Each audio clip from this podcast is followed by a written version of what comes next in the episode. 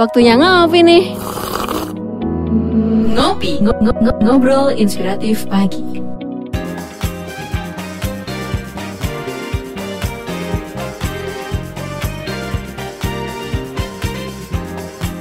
103,8 Prima Radio Surabaya Musik Enak Seharian Selamat pagi sahabat Prima Rekan Rau FM Padang Sidempuan Sahabat Tri Kota Pinang Rekan Patra FM Kota Duri Sahabat Kandis Radio Riau Pendengar si Radio Maros Sahabat Tapanulisi Bolga Sumatera Utara Teman setia Klik FM Bangli Bali Dan juga sahabat Gibel Muaro Jambi. Bersama saya Ira Nathanael di Ngopi Ngobrol Inspiratif Pagi. Dan hari ini kita bersama narasumber kita ada Bapak Agung Baskoro Adi MMC ODP eh, selaku grapologis. Selamat pagi Pak Agung. Selamat pagi Mbak Ira. Iya, baik sehat. Lama kayaknya kita nggak berjumpa ya Pak Iya, Agung ya. Udah setahun ya. Udah, iya betul udah Iya, setahun ya, udah ganti 2020 tahun. kan ya. nah ini ngomongin tahun baru ini pas banget karena eh, pagi hari ini ngopi ini temanya strategi bisnis baru di era new normal. Iya. Jadi bukan hanya di era new normal tapi di era tahun yang baru karena memang kita menghadapi tahun 2021 ini bisa dibilang eh, orang sudah apalagi untuk para pebisnis ya, orang sudah mulai lelah, capek. Mungkin kemarin ketika terkena awal-awal gelombang pandemi mungkin orang bingung, kelabakan. Hmm. Karena memang bisa dibilang sekarang ini eh, para pengusaha, para pelaku bisnis itu dituntut lebih jeli melihat market karena memang mau nggak mau di kondisi yang ekonomi sulit ini, Pak eh, Pak Agung, banyak masyarakat yang istilahnya nggak asal beli kan. Ya. Jadi membuat masyarakat itu nggak konsumtif seperti itu ya. Benar. Jadi eh, jadi se- sebelumnya saya ucapkan selamat tahun baru Ya. buat teman-teman sekalian. Jadi di awal tahun baru ini kita semangat baru membangun kenapa sih tadi eh, judulnya tuh strategi Mm-mm. bisnis baru. Jadi bisnis barunya saya kasih kutip ya. Mm-mm. Bisnis baru dalam artian tidak perlu bisnis baru tapi bisnis bisnis yang sudah ada tapi dengan konsep yang baru Oke. ya kan karena kan memang tadi yang benar yang tadi disampaikan sama Mbak Ira jadi sekarang ini konsumen tuh melihat dia membeli sesuatu tuh sangat berhati-hati Mm-mm. karena kan kondisi kondisi di luar juga eh, kondisi pandemi kondisi Iya. ekonomi juga lagi tidak menentu juga Mm-mm. jadi ada pilihan mereka lebih baik membelanjakan atau membeli sesuatu itu yang berkaitan dengan kebutuhan primernya Betul, mereka seperti betul, itu jadi betul. tidak asal beli kan nah Nah, di situ eh, para pebisnis dituntut untuk bagaimana mengapa ya mengaplikasikan apa yang sekarang ini ada di di, di masyarakat cara berpikirnya mereka itu diikutin. Jadi bukan mm-mm. bukan masyarakat yang disuruh ngikutin cara berpikirnya pebisnis. Iya. kalau gitu pasti eh, kita nggak bisa sustain nih nggak bisa bertahan di tengah eh, gejolak eh, kompetisi. Paling tidak kan kita bisa tahu nih paling tidak kan kita bisa bertahan dulu nih. Iya. seperti Nah, itu Sebelum kita masuk ke strategi yang lebih dalam nih Pak Agung, Oke. saya tertarik tadi Pak Agung bilang bahwa ini itu bukan berarti bisnisnya harus baru, benar tapi strateginya mungkin. Benar. Nah, tapi tadi kita juga tahu bahwa masyarakat sekarang ini kalau bukan kebutuhan primer, pasti akan bisa dibilang akan ditahan-tahan dulu lah. I- Iya. Ibaratnya itu udah nggak akan beli. Nah, Hmm. bagaimana untuk para pelaku bisnis yang memang mereka ini usahanya bukan dalam hal kebutuhan primer masyarakat?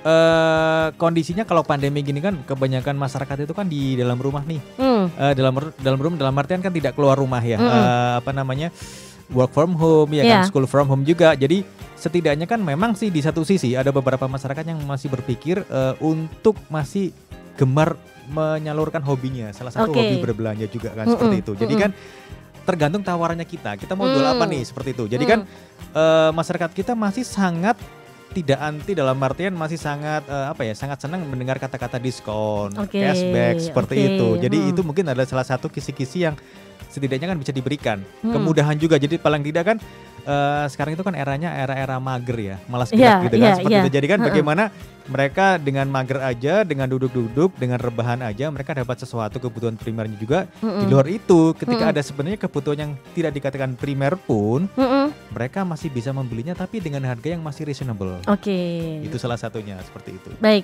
kita langsung masuk ke strategi-strategi apa aja nih, Pak Boleh. Agung ya. Ya.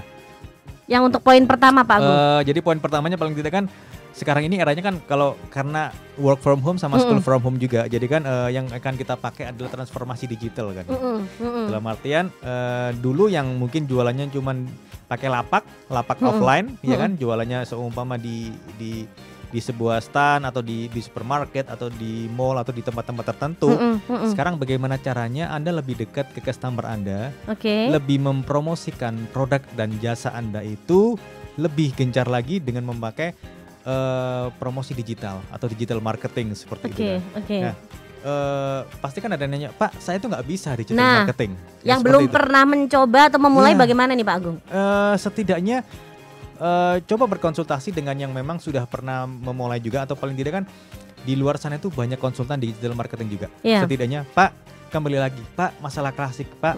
Saya ini kan usahanya masih kecil, Pak. Hmm. Saya belum bisa bayar nih Hmm. konsultan digital marketing. Masalah klasik ya, Mbak Era. Iya, iya. Tapi setidaknya kan di situ kan kita bisa sampaikan juga, eh, kalaupun anda seperti itu, cobalah eh, gadget yang kita pegang ini Mm-mm. itu punya sejuta atau semiliar rahasia. Jadi Hmm. dengan kita membuka, saya ingin belajar digital marketing. Kalau Mm-mm. kita punya niat, punya tekad, Mm-mm. saya mau belajar nih. Paling Hmm. tidak kan dasar-dasarnya dulu seperti apa. Itu Hmm. ketemu semuanya di handphone. Kan Hmm. gitu seperti itu Mbak Era. Hmm. Jadi kan paling tidak kan bagaimana memperkenalkan produknya kita ke masyarakat itu lebih dekat lagi. Mm-mm. Terus kemudian step selanjutnya adalah bagaimana membuat sesuatu itu yang sebenarnya sama masyarakat tuh eh ini nggak butuh-butuh amat Mm-mm. tapi karena penawarnya menarik Mm-mm. Harus hari ini besok Mm-mm. harga naik nih ya Mm-mm. kan jadi ada Mm-mm. ada kata-kata seperti itu kan Iya, iya. Eh, itu mungkin ada kata-kata istilahnya kan ada eh, kalau bahasa teknisnya itu kan copywritingnya seperti apa kan jadi Mm-mm, mm-mm. sebenarnya aku sebenarnya nggak butuh tapi kok bagus ya ada diskon 70% Mm-mm, kalau mm-mm. beli tiga dapat 20% lagi Mm-mm. akhirnya awalnya nggak nggak kepikir Nggak jadi beli, beli jadi oke. beli jadi belinya tiga empat kan Mm-mm, seperti itu mm-mm, itu kejadian mbak mm-mm. Eh kembali lagi lah ke kita sendiri ke saya ke mbak Ira juga Iya, iya. kan gitu kan jadi Iya. kan sayang nih kalau nggak dibeli Mm-mm. jangan-jangan besok harganya sudah naik lagi seperti itu Nah, berarti kalau misalkan nih untuk para pelaku bisnis tadi eh, Pak Agung bilang eh, dikasih istilahnya banyak achievement, promo-promo dan Promo, sebagainya. ya, oke. Berarti untuk para pelaku bisnis untuk era new normal ini berarti Hmm. jangan mengharapkan untung yang besar begitu Pak Agung atau bagaimana? Setidaknya eh, setidaknya eh, semangatnya adalah bagaimana kita survive dulu ya mbak Eh, Hmm. karena kan eh, kita realistis ya dalam kondisi seperti ini Ya, eh, di saat masyarakat juga lagi banyak membutuhkan membutuhkan paling tidak kan ya. lapangan pekerja juga tidak ah. tidak se ah. tidak selebar dulu ya. Jadi kita harus menurunkan ekspektasi nih untuk para pelaku bisnis. setidaknya kalaupun margin paling tidak margin untuk operasional dulu lah. Oke. Seperti itu. Jadi kan eh, Hmm. yang benar-benar yang tidak bisa yang nanti kalau gitu saya nggak bisa jalan-jalan dong ya nggak bisa ke- ke mana toh emangnya mau jalan-jalan ke mana wong seorang sekarang Iya, semua iya. kan dibatasin semua Iya, ya kan iya, juga iya. jadi paling tidak kan uangnya ditabung dulu kan Mm-mm. paling tidak kan kalau kalau kita nggak kalau kita nggak bisa mengoperasionalkan usahanya kita juga terus kita dapat omsetnya atau dapat penghasilnya dari mana juga kan paling Mm-mm. tidak kan Mm-mm. kita jalan dulu lah Hmm. mungkin 5-10% atau ma- Mm. marginnya yang dulunya bisa 30% Ya, ya. kita kurangi lah. Setidaknya kalaupun memang kita masih bisa memungkinkan untuk mempekerjakan karyawan teman-teman karyawan, Mm-mm. kita usahakan pekerjakan.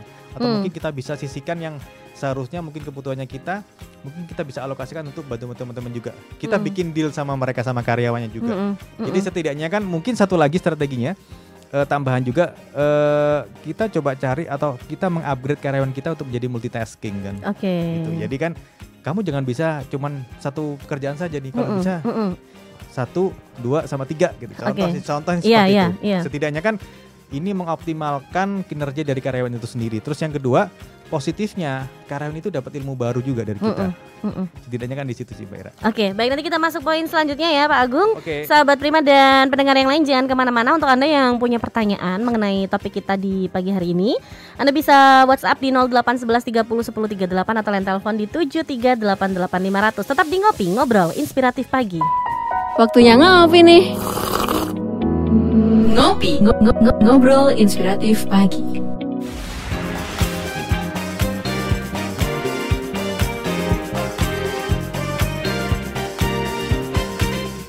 Masih di Ngopi, Ngobrol Inspiratif Pagi Dan Pak Agung kita tadi membahas eh, tentang digital marketing ya Ya. Jadi eh, dan perlunya juga promo-promo menarik dan sebagainya Nah untuk pelaku bisnis eh, apakah memang ini yang menjadi apa istilahnya senjata utama lewat digital marketing atau tidak perlu istilahnya tetap mempertahankan tokonya istilahnya kalau yang jualan ya yang terlihat gitu yang dalam bentuk fisik Pak Agung. Eh, jadi kalau kita perhatikan Mbak Mbak Ira, jadi kan untuk saat ini kan barusan diberlakukan yang, yang namanya PSBB yang baru Nah, gitu kan. PPKM sekarang ya PPKM istilahnya ya. eh, sampai Mm. dua- 25 ya Mm-mm. tanggal 25 Januari. Jadi, Mm-mm. jadi setidaknya kan harapannya kita eh, di saat di situ paling tidak kan orientasinya kita 20 80. 20% untuk mempertahankan toko offline-nya kita, 80% Oke. itu kita gerakkan atau kita bertransformasi ke Mm-mm. yang online. namanya digital marketing. Jadi digital marketing itu luas Mbak Ira. Jadi tidak sebatas eh, kita bisa pakai Facebook Ads, kita bisa Mm-mm. pakai Instagram Ads, Mm-mm. kita bisa bisa pakai Google Ads, eh, Mm-mm. ada SEO atau SEM. Jadi kan kalau pengen saya pengen gratisan aja Pak, karena kan mungkin secara secara secara alokasi dana saya mungkin sekarang belum ada nih Iya, untuk iya. dialokasikan untuk Iya. berpromosi di digital nih. Hmm. Pakai aja SEO. SEO itu search engine optimization optimization kan. Jadi dalam artian eh, produk yang kita produk yang kita mau promosikan itu bisa dengan gratis, bisa tampil di Mm-mm. Google itu tanpa Mm-mm. kita harus bayar. Kalau yang berbayar itu SEM kan, search engine marketing gitu kan. Iya. Itu kan. Tapi kan rata-rata orang kan kalau mau ngeklik saya mau nyari ini. Saya mau cari eh, orang jual contoh nih, orang jual eh, apa namanya french fries gitu kan Mm-mm, mm-mm. yang lokalan gitu kan, yang Mm-mm. eh, kearifan lokal seperti itu. Tapi yang dekat-dekat sini aja, di mana tempatnya. Jadi kan di situ kan ada cara-cara bagaimana ketika eh, orang itu meng men-typing atau mengetik eh, produknya dia, sasaran targetnya dia apa, kata-kata targetnya apa, itu yang kita masukkan. Katakanlah Oke. singkong keju contoh nih atau french Mm-mm. fries nih, eh, Mm-mm. apa namanya eh, keripik kentang. Itu Mm-mm. ketik aja di situ di di semua produknya kita kita ketikan seakan-akan kita tuh pembeli. Jadi nanti ketika mereka mau nyari itu Mm-mm. nyari- Muncul ya? Munculnya pasti muncul Hmm. di antara 10 besar itu pasti muncul. Itu dari cara-cara yang paling apa dalam artian eh, nggak nggak perlu berbayar Mbak Ira. Mm-mm. Itu SEO-nya seperti itu. Nah, yang kedua juga kita harus melakukan yang namanya inovasi. Hmm. Inovasi yang tapi yang relevan ya. Iya, iya. Jangan jangan karena kan karena kita eh, karena kita ngikutin tren Mm-mm. jadinya inovasinya nggak relevan. Mm-mm. Karena nggak relevan jadinya blunder kan ke produk kita sendiri seperti itu. Mm-mm. Jadi inovasi yang relevan seperti ini. Jadi eh, mungkin selama ini eh, kita mengalokasikan beberapa hal itu untuk kebutuhan operasional yang ada di toko offline-nya kita. Mm-mm. Ini eh, kalau saran saya lebih baik dialokasikan untuk berpromosi di digital marketing. Kita Hmm. kita sudah mulai kurangi Mm-mm. meskipun tidak yang eh, dilakukan secara langsung 100% secara frontal gitu Iya, tidak. iya. Tapi kan bertahap. Hmm. Setidaknya kan di situ kan eh, semua orang merasakan. Sekarang ini nggak perlu hitungan bulan, nggak perlu hitungan tahun Mm-mm. hitungan hari pun, hitungan seminggu dua minggu. Satu Hmm. produk yang dulu belum terkenal, sekarang itu sudah bisa sangat terkenal sekali. Iya. Bahkan orang beli itu harus Indian tuh sampai dua minggu tiga minggu. Mm-mm. Seperti itu Mbak Ira. Jadi itu dahsyatnya digital marketing kalau memang kita benar-benar bisa manfaatin digital marketing itu semaksimal mungkin. Untuk inovasinya itu apakah hanya dalam bentuk untuk inovasi produk aja atau ada tips-tipsnya sih Pak Agung atau langkah-langkahnya untuk supaya para pelaku bisnis ini inovasinya istilahnya dapat banget nih bisa target nih untuk para pembelinya. Eh, jadi eh, inovasi dalam artian mungkin kita bisa mengembangkan produknya kita. Contoh nih, Mm-mm. sebelumnya cuman kita cuman jualan contoh nih singkong keju yang dikasih dikasih eh, kayak semacam saus gitu ya. Mm-mm. Sausnya mungkin saus yang mungkin tidak beredar di pasaran. Bukan Oke. saus biasa tapi kan mungkin kita kembangkan lagi. Hmm. Eh, singkong keju yang frozen, yang yang yang belum apa yang masih masih bisa digoreng. Jadi masih bisa disimpan di freezer juga. Nanti bisa digoreng kapan pun dan masih masih masih punya kadaluarsa yang masih jauh kan seperti Oke. itu. Jadi daripada orang beli gorengan di dekat Ya, rumahnya, ya, ya. ketika sudah besoknya kan sudah nggak enak nih. Ya. Tapi kalau dengan eh, singkong keju yang frozen gitu kan, itu kan sesuatu inovasi baru kan, atau mungkin Mm-mm. eh, sifatnya makanan itu eh, yang bisa di, di di apa ya, ketika dibutuhkan, ketika dia lapar Mm-mm. dan memang ada pembatasan physical distancing dan kita nggak boleh keluar rumah, Mm-mm. di rumah itu semua kebutuhan pemilik rumahnya dan eh, masyarakat itu bisa terpenuhi. Hmm. Salah satunya dari makanan juga. Yang kedua juga tanpa harus keluar rumah pun eh, mereka harus berpikir inovasinya bagaimana mengembangkan eh, kita bisa lebih dekat ke konsumen kita seperti apa, Oke. menggambarkannya seperti apa. Jadi Hmm. sekarang ini memang bukan eranya digital. Mm-mm. Era digital itu sebenarnya sudah lewat. Iya. Jadi sekarang itu eranya AI, artificial intelligence kan. Mm-mm. Ini memang satu step yang lebih lebih Mm-mm. sophisticated lagi, Mm-mm. satu step yang lebih canggih. Tapi kan setidaknya kan eh, teman-teman pebisnis bisa memanfaatkan bahwa dengan cara mendigitalize produk Mm-mm. saya, Mm-mm. memanfaatkan program digital marketing itu, Mm-mm. produk saya bisa dikenal ke masyarakat itu lebih dekat lagi. Oke. Jadi katakanlah eh, produknya dulunya mungkin singkong keju, mungkin di, di diversifikasi lagi atau di, dibanyakin lagi Mm-mm. singkong keju yang dalamnya mungkin dikasih isi apa atau mungkin bisa dibuat frozen atau Mm-mm. mungkin istilahnya kayak apa ya eh, sausnya atau cocolannya itu dikasih yang Mm. beragam rasa juga itu Mm-mm. jadinya kan sesuatu yang out of box kan ya Ya. kan itu itu salah satu inovasi itu Oke. satu inovasi yang mungkin orang belum berpikir oh iya ya bisa ya Mm-mm. Nah, selain inovasi dalam bentuk produk, tadi saya tertarik Pak Agung bilang mendekatkan diri kita kepada customer karena itu menurut saya penting ya bagi, Iya, bagi para pelaku bisnis. Karena begini, kadang untuk orang eh, memper- membuat orang membeli produk kita itu lebih mudah daripada membuat mereka untuk beli lagi atau untuk ya? iya repeat order. Bagaimana Pak Agung tips-tipsnya? Eh, jadi setidaknya kan eh, setidaknya itu kan kita juga sekarang ini kan yang tadi saya sebutkan di awal Mm. orang membeli itu kan karena satu perilaku konsumen itu membeli karena itu kebutuhan primer. Yang kedua adalah faktor orang tidak akan membeli orang gini orang akan mengabaikan harga jika memang itu benar-benar kebutuhan yang memang primer sekali, Iya, ya kan? Iya. Dalam artian mendekatkan diri ke, ke konsumen adalah seperti ini. Ketika orang itu sudah eh, katakanlah sudah membeli dan mencoba produknya kita, Mm-mm. Sebisa mungkin kita me, apa ya menangkap feedbacknya mereka seperti apa. Mm. Menangkap feedback dalam artian kita menggunakan pola-pola yang sangat me- apa ya memudahkan mereka sendiri. Iya, iya. Pak, Bu, ada yang perlu disampaikan. Saya masih bisa garansi produk saya sampai mungkin berapa hari ke depan, tiga hari ke depan. Hmm. Kalau memang Bapak kurang puas, mungkin bisa saya kasih yang baru lagi Hmm. seperti apa. Jadi Mm-mm. eh, intinya kan dia dimudahkan. Bapak nggak perlu ke mana-mana. Nanti mungkin bisa saya antar Mm-mm. free pick up and delivery atau seperti Mm-mm, apa. Jadi mm-mm, kan eh, jadi katakanlah kalau beli satu ya dapat satu, tapi kalau beli dua dapat satu atau beli Mm-mm. tiga dapat Mm-mm, satu seperti mm-mm. itu. Jadi Mm-mm. eh, itu cara membuat repeat ordernya juga terlepas dari memang sekarang ini eh, terkadang kita harus tahu dulu segmen segmen di beberapa kota katakanlah saya iya. bilang di Surabaya, Jakarta sama Bandung itu Iya, kan beda ya Mbak iya, ya. betul betul. Apalagi yang tinggal di kota-kota kecil nih, Pak Agung. Bener. Iya. Yang diutamakan bukan karena eh, apa namanya kan gini kualitas pasti, Iya. tapi setidaknya kan kalau kualitasnya enak, Oke. harganya masuk akal, Mm-mm.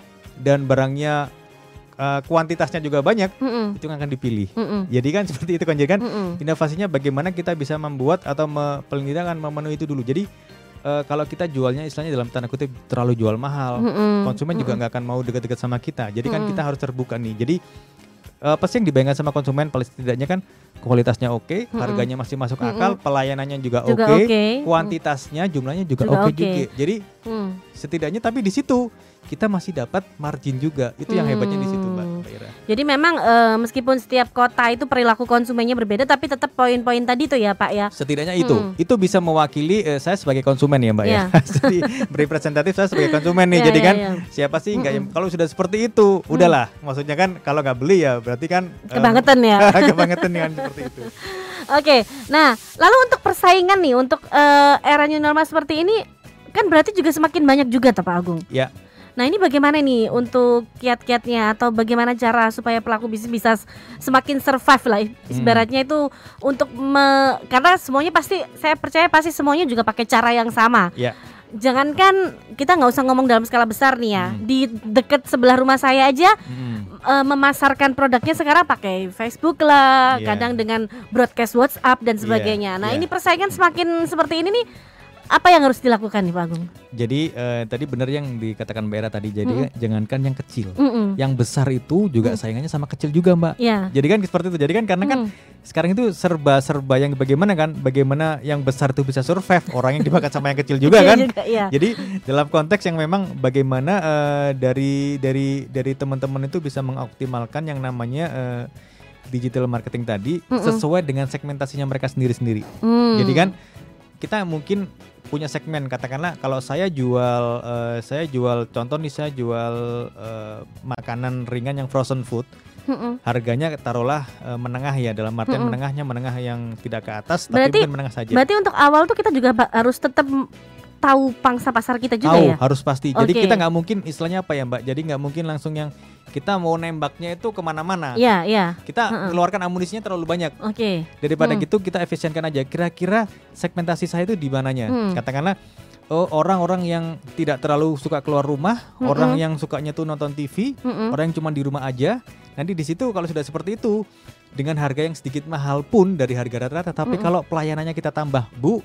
kalau ibu beli dua, beli tiga, tak anter Bu, ibu nggak usah Oh, keluar oke, rumah. Oke, oke. Iya kan? Iya. Daripada ibu pakai gosen, biayanya Mm-mm. juga berapa kan? Mm-mm. Nah, seperti itu juga. Terus nanti coba nanti testimoni ya, Bu, ke saya juga. Hmm. Kira-kira apa? Nanti kalau memang ibu kasih testimoni ke saya, mungkin saya nanti kasih gratis satu atau bagaimana seperti itu Mm-mm. atau mungkin Mm-mm, mm-mm. eh, pakai cara yang namanya affiliate, Mbak. Oke. Affiliate itu mungkin itu, kan eh, bahasa sekarang itu reseller ya. Oke. Iya kan? Ada reseller, ada dropship sekarang segala macam banyak Macam-macam, ya. Iya. banyak. Jadi kan Hmm. bahasa kerennya itu affiliate. Jadi kan Mm-mm. berafiliasi. Ibu Mm-mm. bisa berafiliasi dengan saya nih. Katakanlah kita tahu bahwa si pembeli kita ini punya pengaruh dalam tanda kutip di komunitasnya dia. Mm. Bu, tolong dong Bu di-share ke komunitasnya dia bagi by eh, grup WA gitu kan seperti itu Mm-mm, broadcast mm-mm. bahwa Mm. setiap yang transaksi yang Ibu dapatkan, Ibu dapat sekian nih seperti Oke. itu kan. Gitu kan.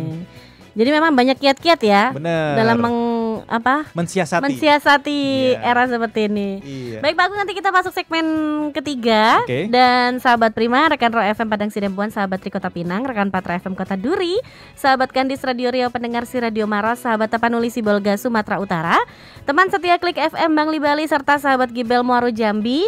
Jika Anda punya pertanyaan tentang tema kita strategi bisnis baru di era new normal, silakan via WhatsApp di 0811 30 10 38 atau line telepon di 7388500 di Ngopi Ngobrol Inspiratif Pagi. Waktunya ngopi nih. Ngopi, Ngo- ngo- ngo- ngobrol inspiratif pagi.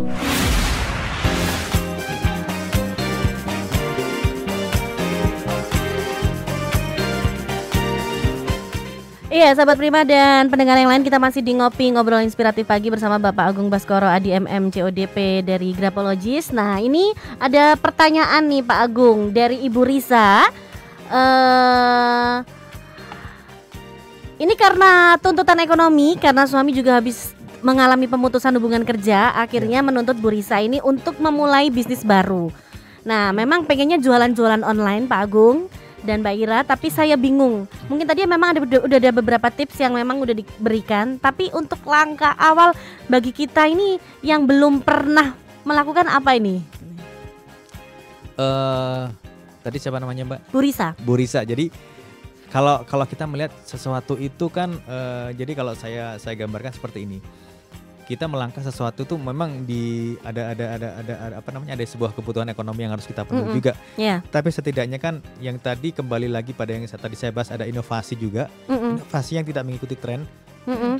Tapi di sini eh, setidaknya Bu Risa bisa mengawali sesuatu itu dengan apa yang bisa Buri hobinya Bu Risa itu apa dulu nih? Passionnya Bu Risa apa dulu nih? Ya. katakanlah Pak saya punya passion atau kemampuan masak gitu kan seperti itu oke mm-mm. kira-kira apa nih yang bisa dijual nah ketika apa yang bisa dijual itu mungkin nanti bisa dipikirkan juga cara packingnya cara Oke. berpromosinya Oke. cara harganya juga terus Mm-mm. apakah eh, apa namanya sumber daya yang dibutuhkan untuk me- membuat eh, produk tersebut itu gampang atau mudah terus Mm-mm. apakah biayanya bisa ditekan Mm-mm. Nah, yang pasti ketika itu jadi, jangan sampai harga yang di, di- diberikan itu lebih mahal daripada produk serupa di pasaran. Oke. Jadi caranya Mm-mm. bagaimana? Caranya setidaknya kan eh, apa yang bisa Bu Risa lakukan sehari-harinya Bu Risa itu apa ya? Kalau bahasa saya itu passionnya apa dulu nih? Oke, passion itu penting ya. Passion itu penting. Mm. Jadi kan eh, gampangannya hobi yang menghasilkan uang gitu. Nah, betul Itu, betul. betul. jadi kan kalau- hobi yang dibayar ibaratnya hobi ada yang gitu, dibayar. ya. Jadi kalau kalau kita hobi, kita ada passion di situ,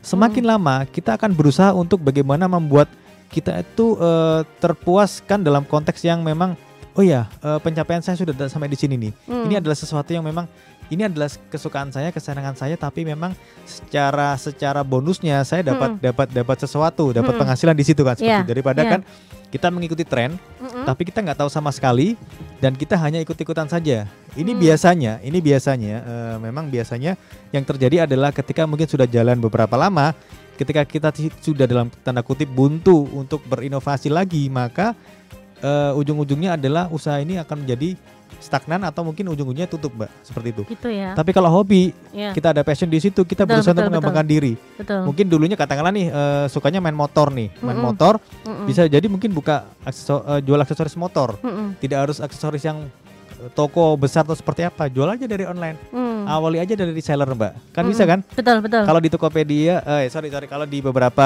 market E-commerce. eh, e-commerce ya sorry sorry jadi eh, di Uh-uh. e-commerce tertentu kan memang Mm-mm. mereka membuka diri untuk menjadi reseller atau berafiliasi kan seperti itu kan jadi kan Mm-mm. awalnya dari situ Mm. kita dapat eh, dapat eh, dapat margin dapat keuntungan eh, kita tabung nanti kita bisa beli sendiri karena kan seperti itu kan jadi kan Mm. memang awalnya di situ Mm. karena kan kalau kita hobi berarti kan kita menguasai bidang itu. Hmm. Katakanlah eh, jual alat-alat masak nih, Mm-mm. mulai dari apa namanya?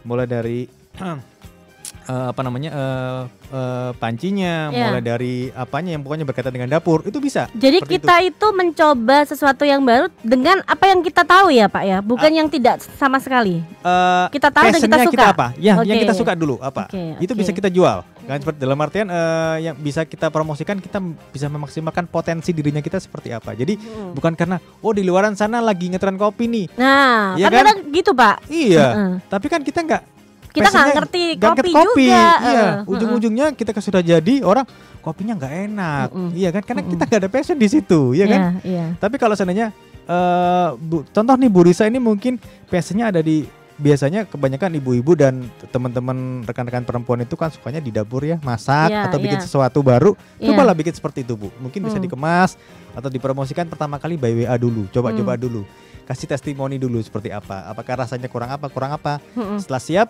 baru mungkin bisa diinikan Oke, baik Pak Agung karena waktu kita cuma tinggal tiga menit, nah Oke. ini bisa disimpulkan atau eh, diberi tips kembali nih bagaimana strategi bisnis baru di era new normal.